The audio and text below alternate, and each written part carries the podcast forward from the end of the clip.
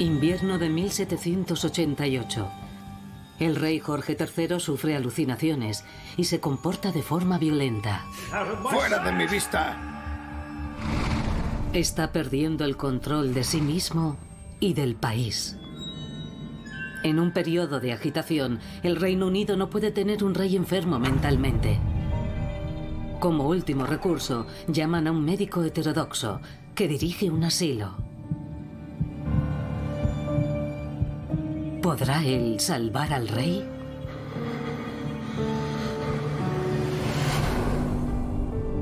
En esta serie investigaré algunos de los episodios más dramáticos y brutales de la historia británica.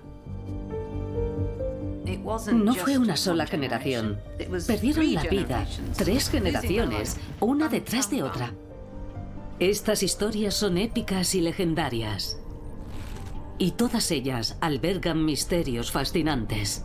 Es escalofriante pensar que esto podría ser una prueba en la investigación de un asesinato. Quiero mirarlas desde una perspectiva nueva y moderna para intentar desvelar sus secretos. Es una forma horrible de tortura psicosexual, ¿no? Absolutamente. Recuperando testigos olvidados, reexaminando viejas pruebas y siguiendo nuevas pistas. ¿Podré acercarme a la verdad? Es uno de los grandes misterios británicos. Fue uno de esos momentos que hacen que un historiador sienta un escalofrío en la nuca. La locura del rey Jorge. Lucy Worsley investiga.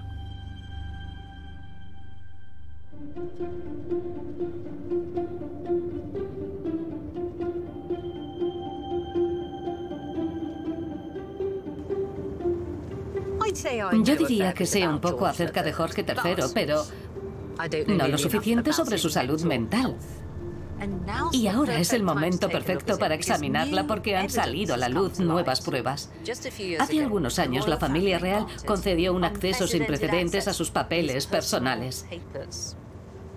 Este tesoro documental está guardado en el castillo de Windsor, una residencia de la familia real británica durante más de mil años. Hasta ahora se han publicado en la red 225.000 documentos, diarios, cartas y notas médicas. Pero aún quedan más secretos por revelar. He estado antes en los archivos reales, pero esta es la primera vez que espero tener en mis manos documentos que me llevarán entre bastidores a 1788 cuando el rey cayó enfermo. Le he pedido al archivero real que saque un diario privado único. Es el relato de un testigo ocular de la enfermedad de Jorge III a medida que se agravaba. Aquí tiene. Muchísimas gracias. Esto es genial. Es algo increíble poder ver algo así. Es el diario de Robert Greville, diario de la más grave y aflictiva enfermedad de Su Majestad. Era caballerizo del rey, lo que significa que pasaba mucho tiempo con el monarca. Y el domingo 9 de noviembre escribe gran agitación y mucha incoherencia en sus pensamientos y expresiones. Es fascinante que estuviera al lado del rey. Esto es como un informe desde la cabecera del rey. ¿Qué más cosas podemos leer?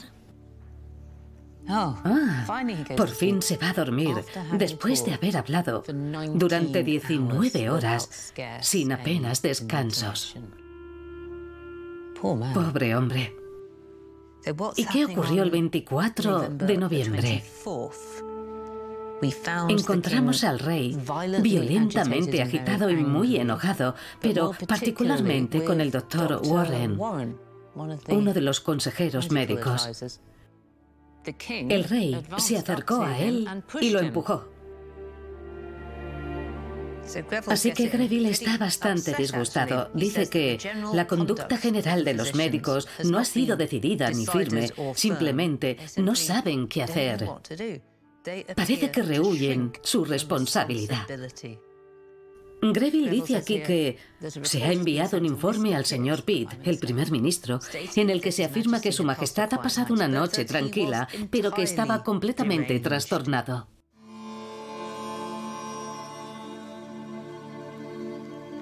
Jorge tuvo al menos cinco médicos personales y todos ellos estaban desconcertados. En la década de 1780, la profesión médica todavía se aferraba a una noción centenaria sobre la enfermedad mental. Cuando Jorge cayó enfermo en 1788, sus médicos al principio creían que tenían que sacar esa enfermedad de su cuerpo. Le daban medicamentos para hacerle vomitar. Utilizaron ampollas para sacar lo que creían que era sangre mala de su cuerpo y utilizaron estas pequeñas chupadoras que he conseguido en Internet. Me encanta cómo las llaman, culebrillas. Son en realidad sanguijuelas. Mirad cómo serpentean. Son pequeños monstruos. Oh, está chupando el bote. Y la idea era aplicar las sanguijuelas a las sienes de Jorge para que succionaran la locura de su cerebro. Al rey lo sangran, le extirpan ampollas y lo purgan. Nada funciona. Su desconcertante enfermedad no podía haber atacado en peor momento. En la década de 1780, Europa es un polvorín. Pedro III de Rusia ha sido asesinado. Francia está al borde de la revolución. Y prácticamente todas las colonias americanas han ganado la guerra por la independencia. Jorge estuvo enfermo en un momento crucial de la historia. Y desde entonces ha habido un gran interés en averiguar qué le pasaba. Y yo sospecho que su enfermedad no fue solo incomprendida en vida de Jorge. Este ensayo se publicó en el British Medical Journal en 1966. Es de dos psiquiatras, McAlpine y Hunter. Estudiaron el historial médico de Jorge y argumentaron que padecía un raro trastorno sanguíneo genético llamado porfiria. Esta idea se impuso claramente en la obra de teatro de Alan Bennett. Y cuando se convirtió en película, aparecía incluso un subtítulo en pantalla que sugería que Jorge tenía porfiria. Pero los historiadores están divididos y ahora hay un diagnóstico divergente.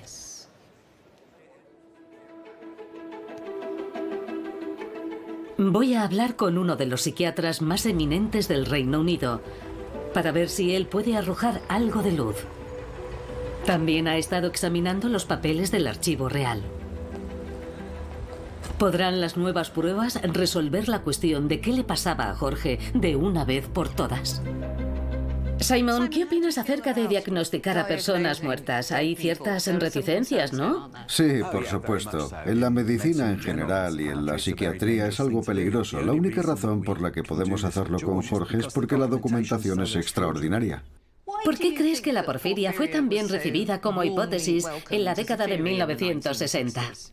McAlpine y Hunter. Eran, como ahora se sabe, fervientes monárquicos y querían eliminar a toda costa la mancha y el estigma de la enfermedad mental de la familia real. Por cierto que la porfiria se extendió por las casas reales de Europa, aunque no afectó a Jorge, pero ellos querían ayudar a la reina borrando la mancha de la enfermedad mental. ¿Cuál crees que era en realidad la enfermedad que padecía el rey? Las mejores pruebas que tenemos de Jorge son las observaciones de su comportamiento. Hace tiempo que tenemos lo que llamamos criterios de diagnóstico, que se pueden introducir en un programa que te dará el diagnóstico más probable. Entonces tú tienes tu programa informático y puedes introducir a Jorge en él y ver qué sale. Efectivamente. Empleo. Empleo. Rey. Residencia, Castillo de Windsor, grandiosismo, un poco difícil de diagnosticar en un rey. Autorreproche excesivo, era demoledor criticándose a sí mismo. Falta de sueño, reducción de la necesidad de dormir, reducción del apetito. Tiene alucinaciones. Sí, aquí está. Tiene alucinaciones. Algo común en la manía muy severa. Las veces en las que tuvo que ser sujetado, por ejemplo. También mucha violencia y cosas así. Ahora sale el diagnóstico y el diagnóstico que aparece como más probable es lo que ahora llamamos trastorno bipolar. Un concepto que no tenían. En la época. No, en absoluto. Cualquier médico que leyera esto ahora te diría trastorno bipolar, sin duda. Me has convencido. Ya. Pero, ¿puedes decirme qué lo causa? Ojalá lo supiera, no lo sé, nadie lo sabe. Pero lo que sí sabemos es que hay pruebas muy convincentes de que lo que llamamos acontecimientos vitales, traumas graves en la vida, el duelo, ser víctima de un delito o el divorcio, cosas así, no causan trastorno bipolar. Pero lo que sí hacen es desencadenar un episodio que dará lugar a una enfermedad. Por tanto, es un trastorno sensible a lo que sucede en el entorno. Si eventos traumáticos o estrés extremo pueden desencadenar episodios de trastorno bipolar, ¿qué estaba sucediendo en la vida personal de Jorge en el periodo previo al año 88? Hay algo que quiero ver en la Academia Real, una escuela de arte y galería fundada por Jorge III en Londres. En 1783 Jorge tenía 15 hijos. Los mayores, y sobre todo el príncipe de Gales, le causaban todo tipo de problemas por sus gastos excesivos y su afición a las mujeres, pero a los dos niños más pequeños los adoraba. Trágicamente, Alfredo, el bebé de dos años de Jorge, murió repentinamente. Y ocho meses después, Octavio, de cuatro años, falleció también. La muerte infantil era común, así que cabe pensar que los padres estaban acostumbrados a este tipo de pérdidas.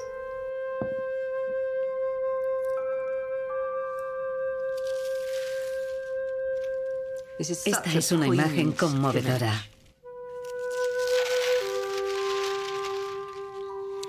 Es una copia grabada de una pintura que Jorge encargó para conmemorar a sus dos hijos fallecidos. Este es el príncipe Alfredo, que murió primero y ya está en el cielo. Y da la bienvenida a su hermano, el príncipe Octavio. Octavio muere y este ángel está aquí para cuidar de los dos. Jorge tenía el original de este grabado en la pared de su dormitorio para que al despertarse por la mañana lo primero que viera fueran sus hijos perdidos.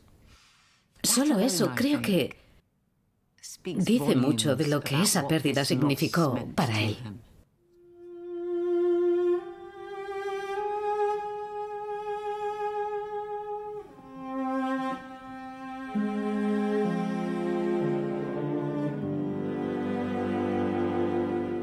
Tal vez este pudo haber sido el desencadenante de su colapso en 1788.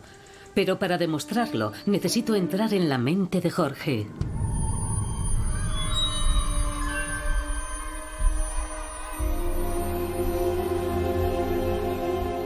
Se podría pensar que eso es imposible. Pero he venido al Real Jardín Botánico de Kew, donde jugaron Octavio y Alfredo, para reunirme con un profesor que está haciendo algo único. Está examinando las alucinaciones y delirios de Jorge. ¿Cómo sabes cuáles eran los delirios del rey?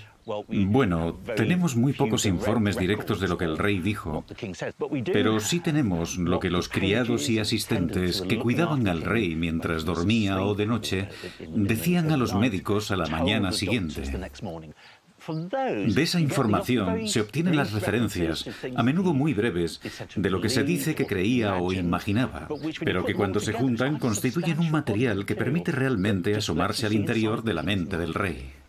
¿Y consideras que hay evidencias de traumas específicos, adversidades que sufrió en su vida, que de alguna manera procesara a través de esos delirios? Bueno, hay episodios en concreto relacionados con sus hijos. Era un padre muy devoto y Después de haberlos perdido en diferentes etapas de su vida, reaparecieron en sus delirios de formas muy conmovedoras, la verdad.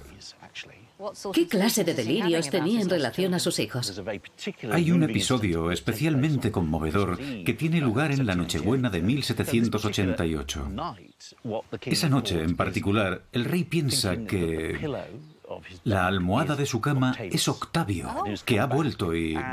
Es terriblemente triste. Está todo descrito aquí. Dice, tenía la almohada en la cama con él, a la que llamaba Príncipe Octavio. Y aquí que dijo que iba a ser un recién nacido ese día.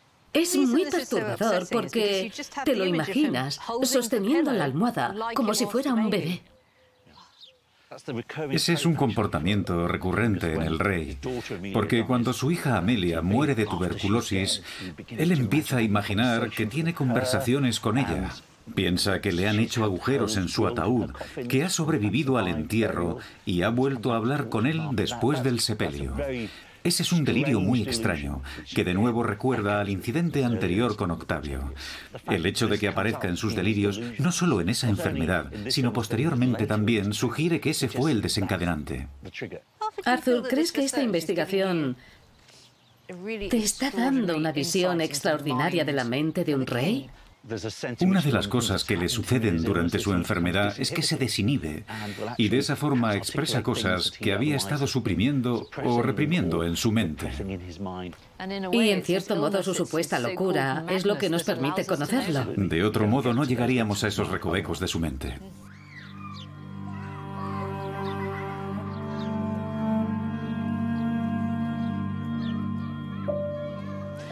Me ha dejado muy triste lo que Arthur ha dicho sobre el amor de Jorge por sus hijos y el dolor por su pérdida.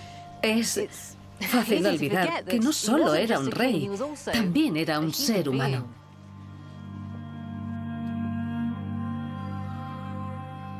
Como los niños eran tan jóvenes, sus muertes no se trataron de la manera formal que una muerte real normalmente exigiría.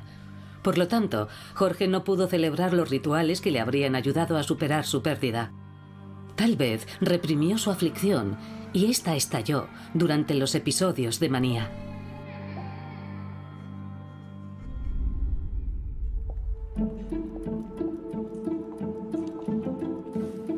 Para mí está claro que hay pruebas concretas de un trauma personal, que podría haber desencadenado un episodio bipolar.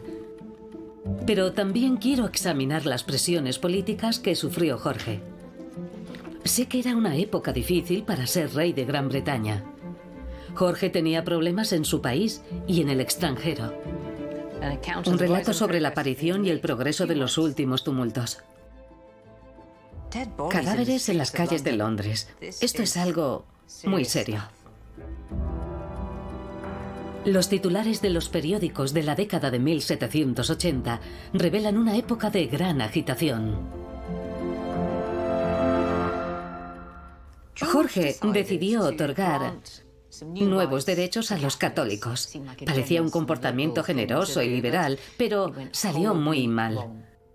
Hubo disturbios anticatólicos y violencia sectaria en las calles. El artículo de este periódico describe el incendio de una capilla católica. Lo que ellos llaman la turba está en las calles. De hecho, agitan banderas revolucionarias. La situación está al borde de graves conflictos. Esta época estuvo marcada por la revolución, y no solo el Reino Unido estuvo al borde del abismo. El rey francés sufrió un intento de asesinato y la guerra de independencia de los Estados Unidos estaba a punto de terminar tras casi dos siglos de dominio británico. Aquí está Cornwallis, derrotado en Yorktown, haciendo el paseo de la vergüenza.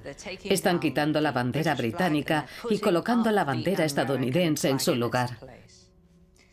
Por tanto, Jorge, que esperaba añadir territorio a su imperio, debió sentir, sin embargo, que había perdido los Estados Unidos.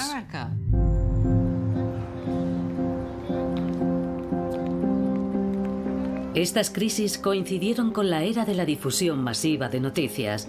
Jorge no tenía dónde esconderse. Estaba expuesto.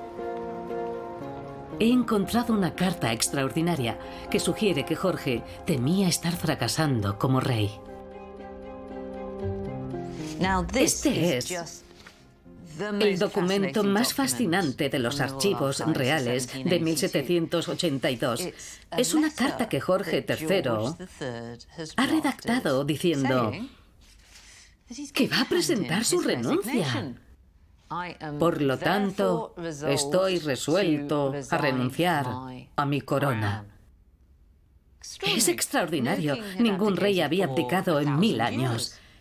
Y pensemos solo en el enorme escándalo que estalló cuando Eduardo VIII abdicó en el siglo XX, en un momento en que la monarquía era mucho menos importante políticamente de lo que era en el siglo XVIII.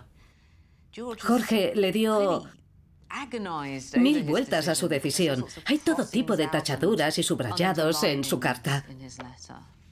Y un verdadero sentido de alienación y desilusión. Lo cierto es que nunca envió su carta de renuncia al Parlamento, pero muestra la mente de un rey sumido en la confusión.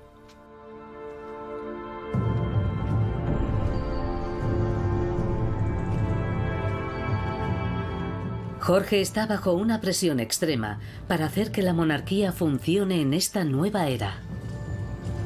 Debe evolucionar o perecer.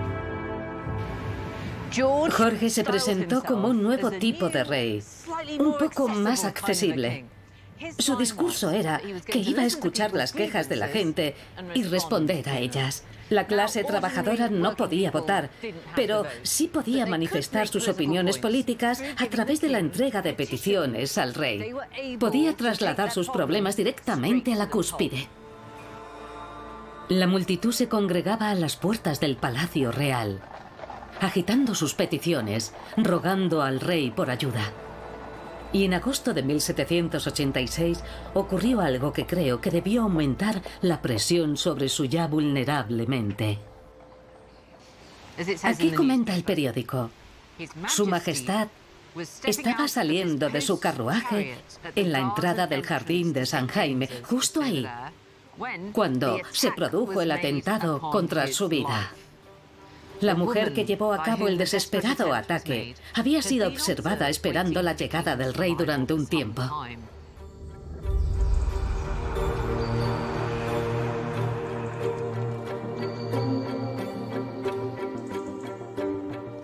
La mujer avanzó entre la multitud y presentó un papel doblado en forma de petición.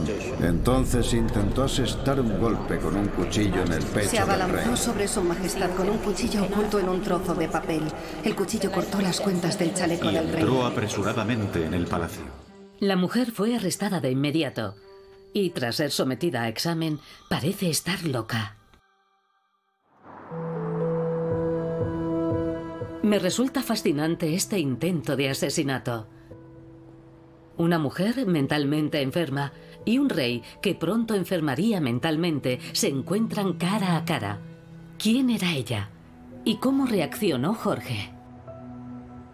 Esa mujer se llamaba Margaret Nicholson. Era una solterona y costurera de 36 años. Piensa que tiene que hacer algo para mejorar su vida. Así que hace una petición al rey. Y le escribe cartas diciendo, estimado rey, quiero que hagas esto por mí. No, bueno, si fuese así de sencillo. ¿Qué cosas le escribía? Esta es una de sus peticiones. Pensaba que se le debía un acuerdo de propiedad de algún tipo y que merecía un matrimonio aceptable, posiblemente con el propio rey, si se deshacía de su espantosa esposa extranjera. ¿Crees que sufría algún tipo de problema de salud mental? Esa es una interesante pregunta. Ella presenta unas 20 peticiones al rey, solo entre abril y agosto de 1786, según su propio testimonio.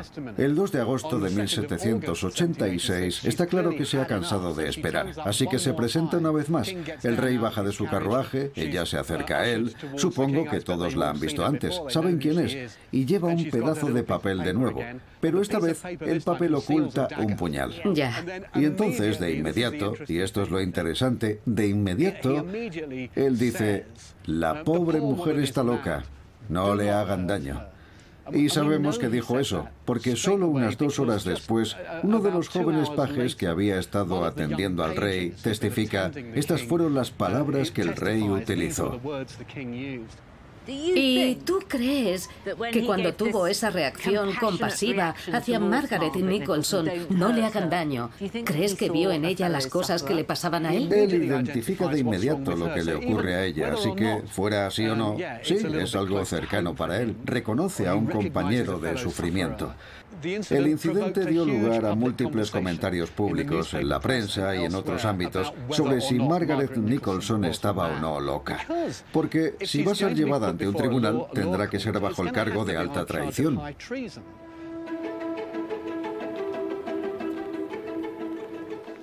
Las palabras de Jorge no le hagan daño se volvieron icónicas.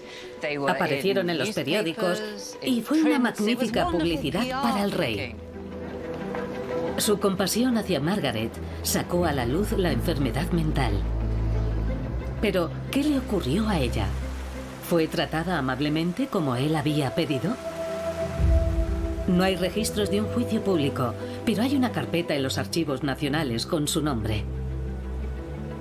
El caso de Margaret llegó a lo más alto. Fue el consejo privado, los consejeros del rey, quienes decidieron su destino. Aquí está. Es muy extenso. Es evidente que hicieron un trabajo muy exhaustivo. Examinaron a la propia Margaret. Tiene... Ajá. Ella dice aquí que nunca pretendió matar al rey, que solo quería llamar su atención. Y también hablaron con su hermano. Dice que su hermana llegó a Londres hace 20 años y que trabajó como empleada doméstica. Pero que la despidieron de ese trabajo y cayó enferma. Dice que sufría continuos ataques de risa histérica por las noches. Y dice también algo bastante extraordinario. Dice que la lectura de El paraíso perdido de Milton y otros libros similares de elevado estilo contribuyeron a trastornarle el cerebro. Es típico del siglo XVIII imaginar que la lectura de libros sofisticados podía volver loca a una mujer. Pero, ¿qué actitud tomó el Consejo Privado? Lo que ella había hecho un intento de asesinato se consideraba alta traición. Podría haberse enfrentado a la pena de muerte, pero no siguieron por esa vía. En lugar de eso, recurrieron a la ley de vagancia y se sirvieron de ella para encerrarla en Bethlehem, también llamado Bethlehem, el manicomio más famoso de la Inglaterra de esa época. Hicieron que la evaluara uno de los médicos del sanatorio Después de examinarla, el doctor John Monroe dice que en toda su vida nunca había visto a una persona tan trastornada. Es una afirmación demasiado contundente, ¿no? El hombre que dirige el manicomio más célebre de Inglaterra afirma que nunca ha visto a una persona tan loca como Margaret. Te lleva a preguntarte si está exagerando para poder encerrarla sin cargo de conciencia.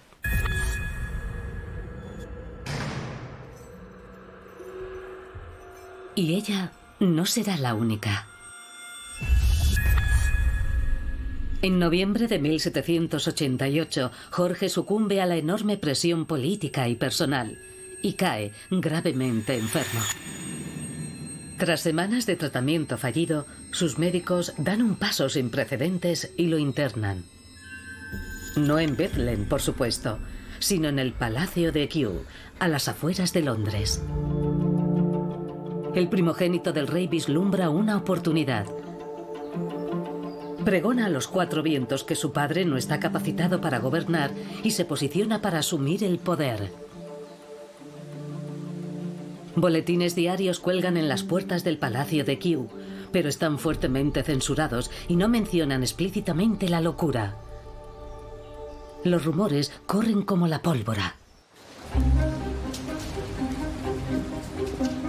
De modo que tenemos a una costurera y a un rey, ambos tildados de locos, unidos por un intento de asesinato.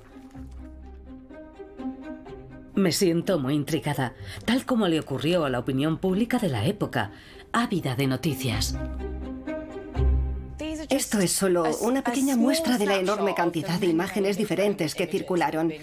Los hechos reales que salían a la luz eran pocos y aislados y a menudo se edulcoraban intencionadamente. En este grabado vemos a Margaret en Bethlehem. Oh cielos, ¿es ella? Se supone que sí. Vaya.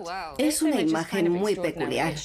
Muestra a una mujer violenta, extraña y aterradora sosteniendo dos puñados de paja como la que se usaba como cama en los sanatorios. Aparece vinculada a estos dos personajes, dos revolucionarios de la época. Ellos simbolizan el raciocinio del hombre, mientras que ella es el arquetipo de la mujer loca con el pelo alborotado. Exacto, sí, una imagen típica. Sí. Es obvio que la gente ganaba dinero con Margaret Nicholson. ¿Había un mercado real para esto? Sin duda. Se hacían figuras de cera que la gente pagaba por ver y cuentan que su alojamiento estaba completamente asediado. Cuando el propio rey enfermó, ¿qué trato recibió de este tipo de publicaciones del siglo XVIII? Una de las cosas más sorprendentes y llamativas es que la enfermedad del rey recibió muy poca cobertura mediática. Una de las pocas imágenes que tenemos del rey cuando enfermó es este grabado titulado Piedad Filial. Muestra al rey con aspecto enfermo, pero sin aplicarle ninguna de las iconografías típicas de la locura. A la izquierda aparece el príncipe de Gales, que está obviamente borracho. Es una muestra del telón de fondo político durante la regencia en 1788. Supongo que la intención de este grabado es aprovechar la situación para dar una imagen negativa del príncipe de Gales. Exacto, y se minimiza la locura del rey. Probablemente se consideraba un tema vedado. La prensa muestra cierto respeto al informar de la enfermedad del rey. Pero en el caso de Margaret, no solo de origen humilde, sino también mujer, no muestran la misma contención. Incluso se convierte en un espectáculo. Las clases altas podían ir a contemplarla en su celda de Bethlehem. Todo huele claramente a doble moral.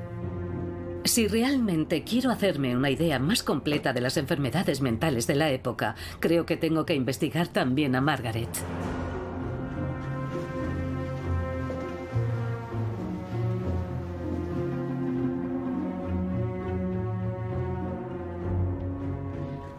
Estas dos estatuas son los últimos vestigios que sobreviven del Hospital Bethlehem, donde encerraron a Margaret. Fue demolido en 1815. Representan los dos diferentes tipos de locura que la gente creía que existían en el siglo XVIII. Esta representa la locura melancólica.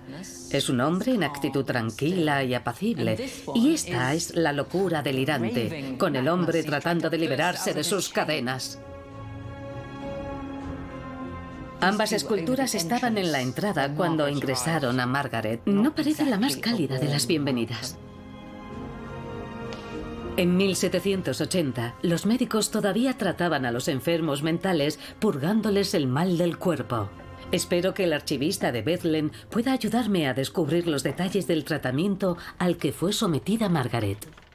Tenemos su registro de admisión aquí, creado cuando llegó por primera vez al hospital. Aquí podemos ver el nombre de Margaret. Margaret Nicholson, ahí está. ¿Sabes cómo la diagnosticaron? ¿Qué tipo de enfermedad pensaron que tenía? El hospital se dividía en alas masculinas y femeninas, y también entre enfermos melancólicos y delirantes. ¿Y dónde crees que encajaba ella? Bueno, en general se la describe como una persona bastante tranquila y retraída la mayoría del tiempo. Así que me sorprendería que la hubiesen separado de los pacientes melancólicos. Esas categorías no eran demasiado sutiles, ¿verdad? No, la verdad es que no. ¿Cómo eran las condiciones en el hospital? Probablemente no muy buenas. A los pacientes se les sangraba, se les administraba medicación para obligarles a vomitar o se les purgaba con otros medios. En esa época ya había una nueva corriente de pensamiento que decía que esos métodos no funcionaban, pero Bethlehem siguió persistiendo en ello. ¿Hay alguna información sobre lo que pasó después con Margaret? ¿Aparece de nuevo? Sí, su nombre vuelve a aparecer en el registro de admisión de incurables. Esta era la sección del hospital para pacientes de larga estancia. Lo dices así, pero ese nombre es... Bastante deprimente, ¿no? Sí, lo es.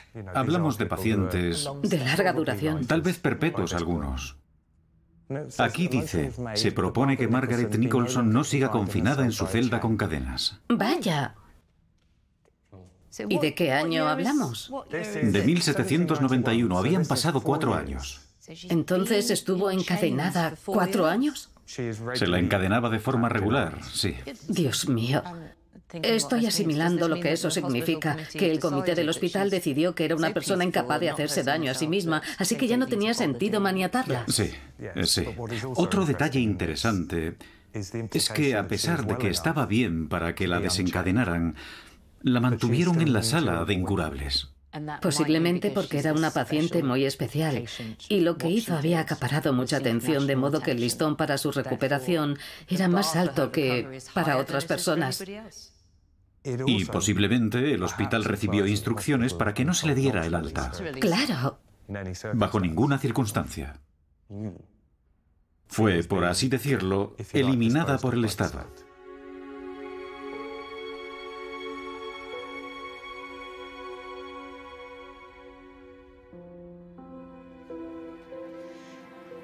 Es evidente que en Bethlehem todavía hacían las cosas a la antigua usanza. Pacientes en celdas, cadenas. Y es devastador pensar que Margaret fue prácticamente desahuciada, tildándola de incurable. En el siglo XVIII, los sanatorios mentales o manicomios se regían por sus propias leyes. Bethlehem llevaba más de un siglo sin actualizar sus tratamientos. Pero una nueva escuela de pensamiento decía que la enfermedad mental era una enfermedad del cerebro que debía ser tratada de manera específica. Algunas de estas nuevas ideas se publicaron en este libro. Es el primer libro en el que la locura se define como una enfermedad mental. Se titula Tratado sobre la locura y fue escrito por el doctor William Batty. Era una obra absolutamente radical. En ella, Batty sugería que era un error encadenar a los enfermos mentales. Tampoco estaba de acuerdo con los tratamientos de choque, como obligar a los pacientes a vomitar. En su lugar, proponía tranquilidad, aire fresco y ejercicio, lo que suena extraordinariamente moderno, ¿verdad? Son las mismas recomendaciones que se hacen hoy en día. El libro de Batty se publicó en 1758, es decir, 30 años antes de que el rey cayera enfermo. Pero fue la enfermedad de Jorge y la de Margaret lo que dio más en relieve a su obra. Se convirtió en la corriente dominante y se empezaron a aplicar sus métodos. Margaret fue descartada como incurable, pero ¿estas nuevas ideas llegaron a usarse con Jorge?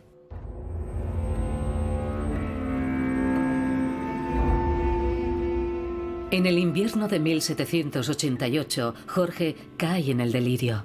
Se muestra agresivo y apenas duerme. Y el tiempo se agota. Se ha preparado un proyecto de ley de regencia. Si el reino mejora en tres meses, su hijo tomará el relevo.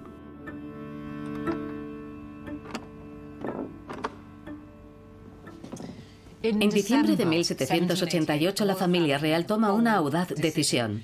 Convoca a un hombre llamado Francis Willis, que dirige un manicomio en Lincolnshire, para que venga aquí, a Kew. Los manicomios privados comienzan a surgir a partir de la década de 1750, con nuevos tratamientos pioneros. Willis es uno de los llamados médicos de la locura, o si lo prefieren, uno de los primeros psiquiatras. Permítanme que les presente al doctor Francis Willis. Le estoy llamando doctor Willis, pero sé que sus contemporáneos no estarían de acuerdo conmigo en el término, porque todavía no aceptaban la idea de que existiera un médico de la mente. Los miembros del Real Colegio de Médicos habrían dicho, no, solo es el director de un manicomio, no es uno de los nuestros. De modo que la familia real tomó una decisión muy valiente al requerir sus servicios. Es un indicio de lo desesperados que estaban. Willis es un heterodoxo.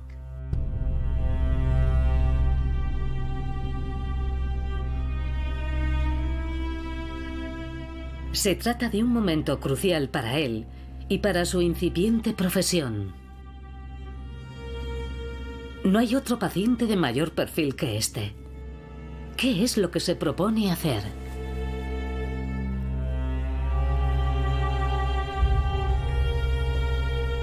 Willis trató a Jorge aquí, en Kew. La bañera de hojalata del rey aún sobrevive. Esta fuente es clave para comprender lo que sucedió. Es un diario escrito por Francis Willis y por su hijo. Comienza explicando lo que los médicos anteriores le habían administrado al rey y la respuesta es sedantes muy potentes. Aquí le recetan 30 gotas de láudano, Hablamos de opio disuelto en alcohol. No es una estrategia sostenible y no lo hará mejorar. Incluso podría provocarle adicción. Es como recetarle al rey heroína.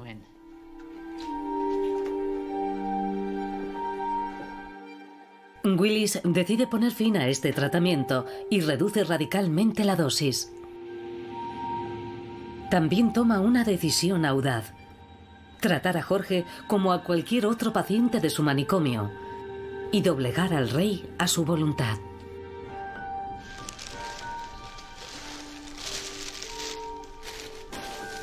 Oh, oh vaya.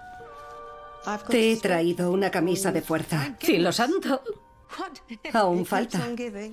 ¿Para qué son estas mangas? Son interminables. ¿Cómo funciona? Esta es la parte de atrás. Se abotona la espalda, se mete en los brazos. Sí, y se abrocha.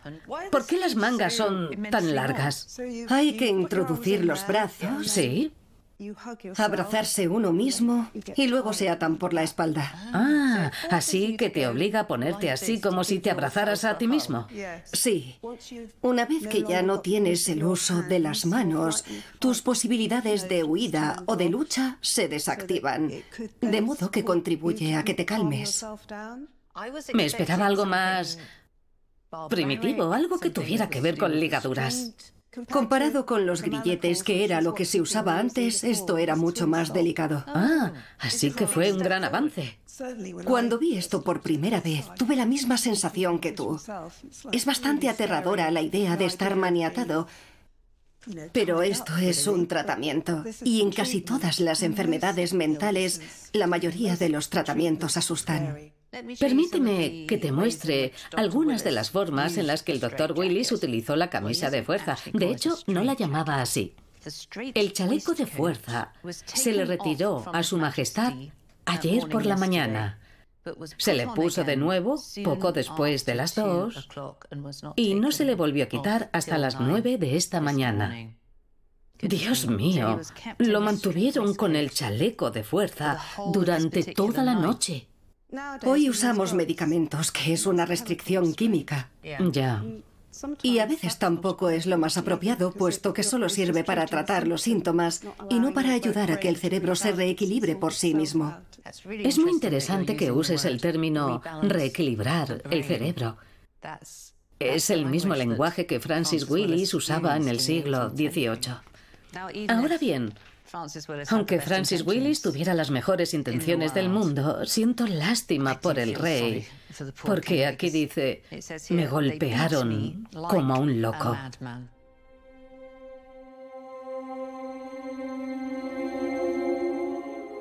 El rey no se libró de los brutales remedios de las purgas y los baños helados. Pero también había nuevas ideas en práctica. Willis recoge claramente el enfoque progresista de William Batty. Mientras Margaret, en Bethlehem, es encadenada y abandonada a su suerte, Willis, en Kew, anima a Jorge a tomar el aire. Y aunque Jorge intentó escalar la pagoda gigante, una estructura de 50 metros de altura, Willis está convencido de que su estrategia ha tenido cierto éxito. En caso de no tratarse, un episodio de depresión maníaca puede durar de días a meses. Y a día de hoy los médicos siguen sin saber por qué desaparece. Pero el caso es que el 26 de febrero de 1789, un boletín apareció en el Palacio de Kew. Tres meses después de su llegada, el doctor Willis pudo anunciar el cese total de la enfermedad de Su Majestad. Suponiendo que sufriera un trastorno bipolar, es posible que este episodio hubiera seguido su propio curso. Pero todo apuntaba que el Dr. Willis había curado al rey.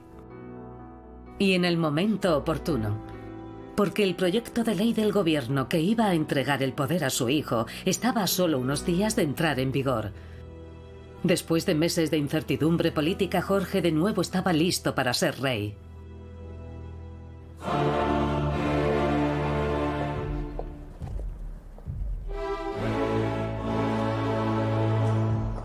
En el día de San Jorge, una gran celebración con motivo de la recuperación del rey tuvo lugar aquí, en la Catedral de San Pablo, en el centro de Londres. El arzobispo de Canterbury recomendó al propio Jorge que no asistiera. Pensó que la emoción podría provocarle una recaída. Pero Jorge tenía otras ideas. Dijo, no, pienso ir. Milord, le dijo el arzobispo, He leído dos veces las pruebas de los médicos sobre mi caso y si he podido soportar eso, puedo soportar cualquier cosa. Miles de personas se congregaron en el camino a San Pablo y se acuñaron medallas para conmemorar la ocasión. Y esta es una de ellas. No son muy difíciles de encontrar porque se acuñaron muchas. Esta procede de eBay. En la cara aparece la efigie del rey Jorge con un aspecto saludable, como se puede ver.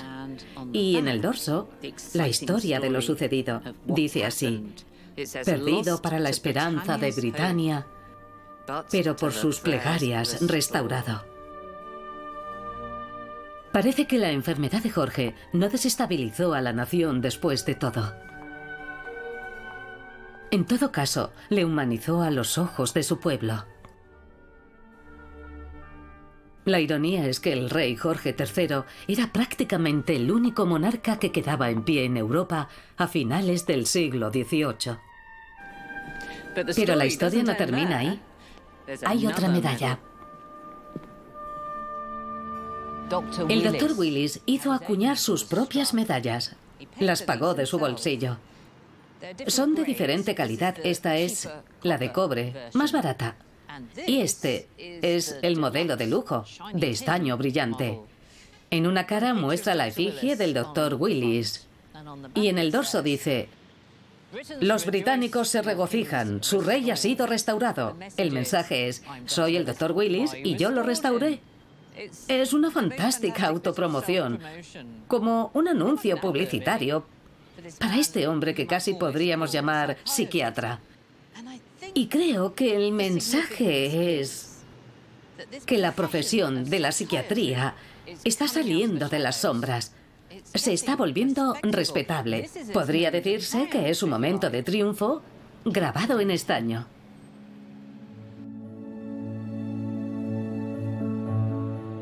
La salud de Jorge ha quedado restaurada. Pero Margaret no recibe ninguna medalla y ninguna redención. Pasarían 25 años antes de que el gobierno comenzara a abordar las horribles condiciones dentro de los manicomios públicos. Durante ese tiempo, el rey sufrió otros episodios de su enfermedad en 1801 y en 1804. Convaleció durante un tiempo en casa de un amigo, un parlamentario llamado George Rose. Ser testigo de la enfermedad del rey concienció a Rowe sobre el problema y en 1815 dirigió una investigación en el manicomio de Bethlehem. Estas son las actas del comité parlamentario que buscaba establecer una mejor regulación de los manicomios en Inglaterra. Convocaron a todo tipo de testigos para prestar testimonio y estos pintaron un cuadro muy oscuro de las condiciones existentes. Esta parte es especialmente desoladora. Un testigo declara haber visto a mujeres humildes encerradas en sus celdas, desnudas y encadenadas sobre lechos de paja, con solo una manta para cubrirse. George Rose sospecha que ha habido guardianes varones cuidando de las pacientes mujeres, lo cual es inapropiado y podría haber dado lugar a abusos. Y carga directamente contra el doctor Monroe, que está a cargo del hospital Bethlehem. El doctor Monroe ha dicho, en Bethlehem la contención de los pacientes se realiza por medio de cadenas. Pero no existen tales cadenas en mi hospital. Y se le interroga a ese respecto por qué esa diferencia de criterio. Y el doctor Monroe dice, bueno, es porque las cadenas solo son aptas para lunáticos pobres. Es terrible. Dice, si a un caballero le pusieran grilletes, no le gustaría. Es el colmo. No creo que el doctor Monroe fuera consciente de lo condenable que era esta declaración. Causó un escándalo. La gente se sintió ofendida por ese doble rasero para ricos y pobres. Las consecuencias fueron tan graves que el doctor Monroe tuvo que dimitir. El comité puso al descubierto los abusos sexuales y las medidas excesivas que habían imperado durante décadas. Fue un momento decisivo. Se inició un proceso de reforma. Por temor a sufrir una censura aún mayor, Bethlen comenzó a redactar notas individuales sobre los pacientes. Estos libros son posteriores a 1815, cuando se vieron obligados a mantener registros más completos. Espero que puedan arrojar algo más de luz sobre Margaret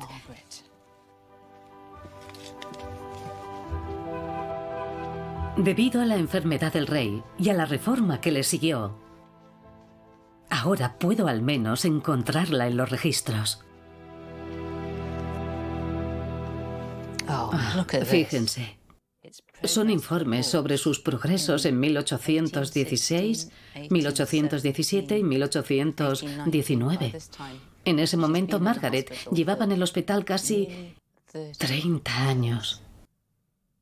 Aquí dice, Ahora está en una etapa avanzada de su vida y está completamente sorda. Es decente en su apariencia y tranquila y civilizada en su comportamiento.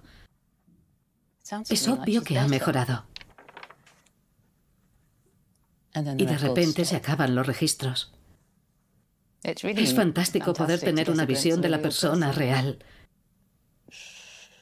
Ya no parece ni una criminal, ni una paciente, simplemente una apacible anciana. La verdad es que me he emocionado un poco.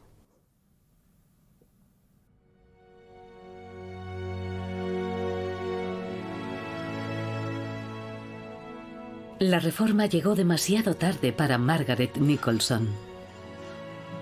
Permaneció encarcelada en Bethlehem durante 42 años y murió el 14 de mayo de 1828.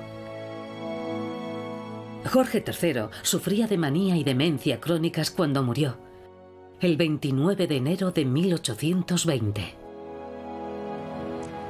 El encuentro entre Jorge y Margaret ocurrió en un momento, mejor dicho, precipitó un momento clave de cambio en la ciencia de la psiquiatría y en la reforma de los hospitales psiquiátricos. Todavía nos queda mucho que aprender sobre las complejidades de la enfermedad mental, pero este fue el punto de partida.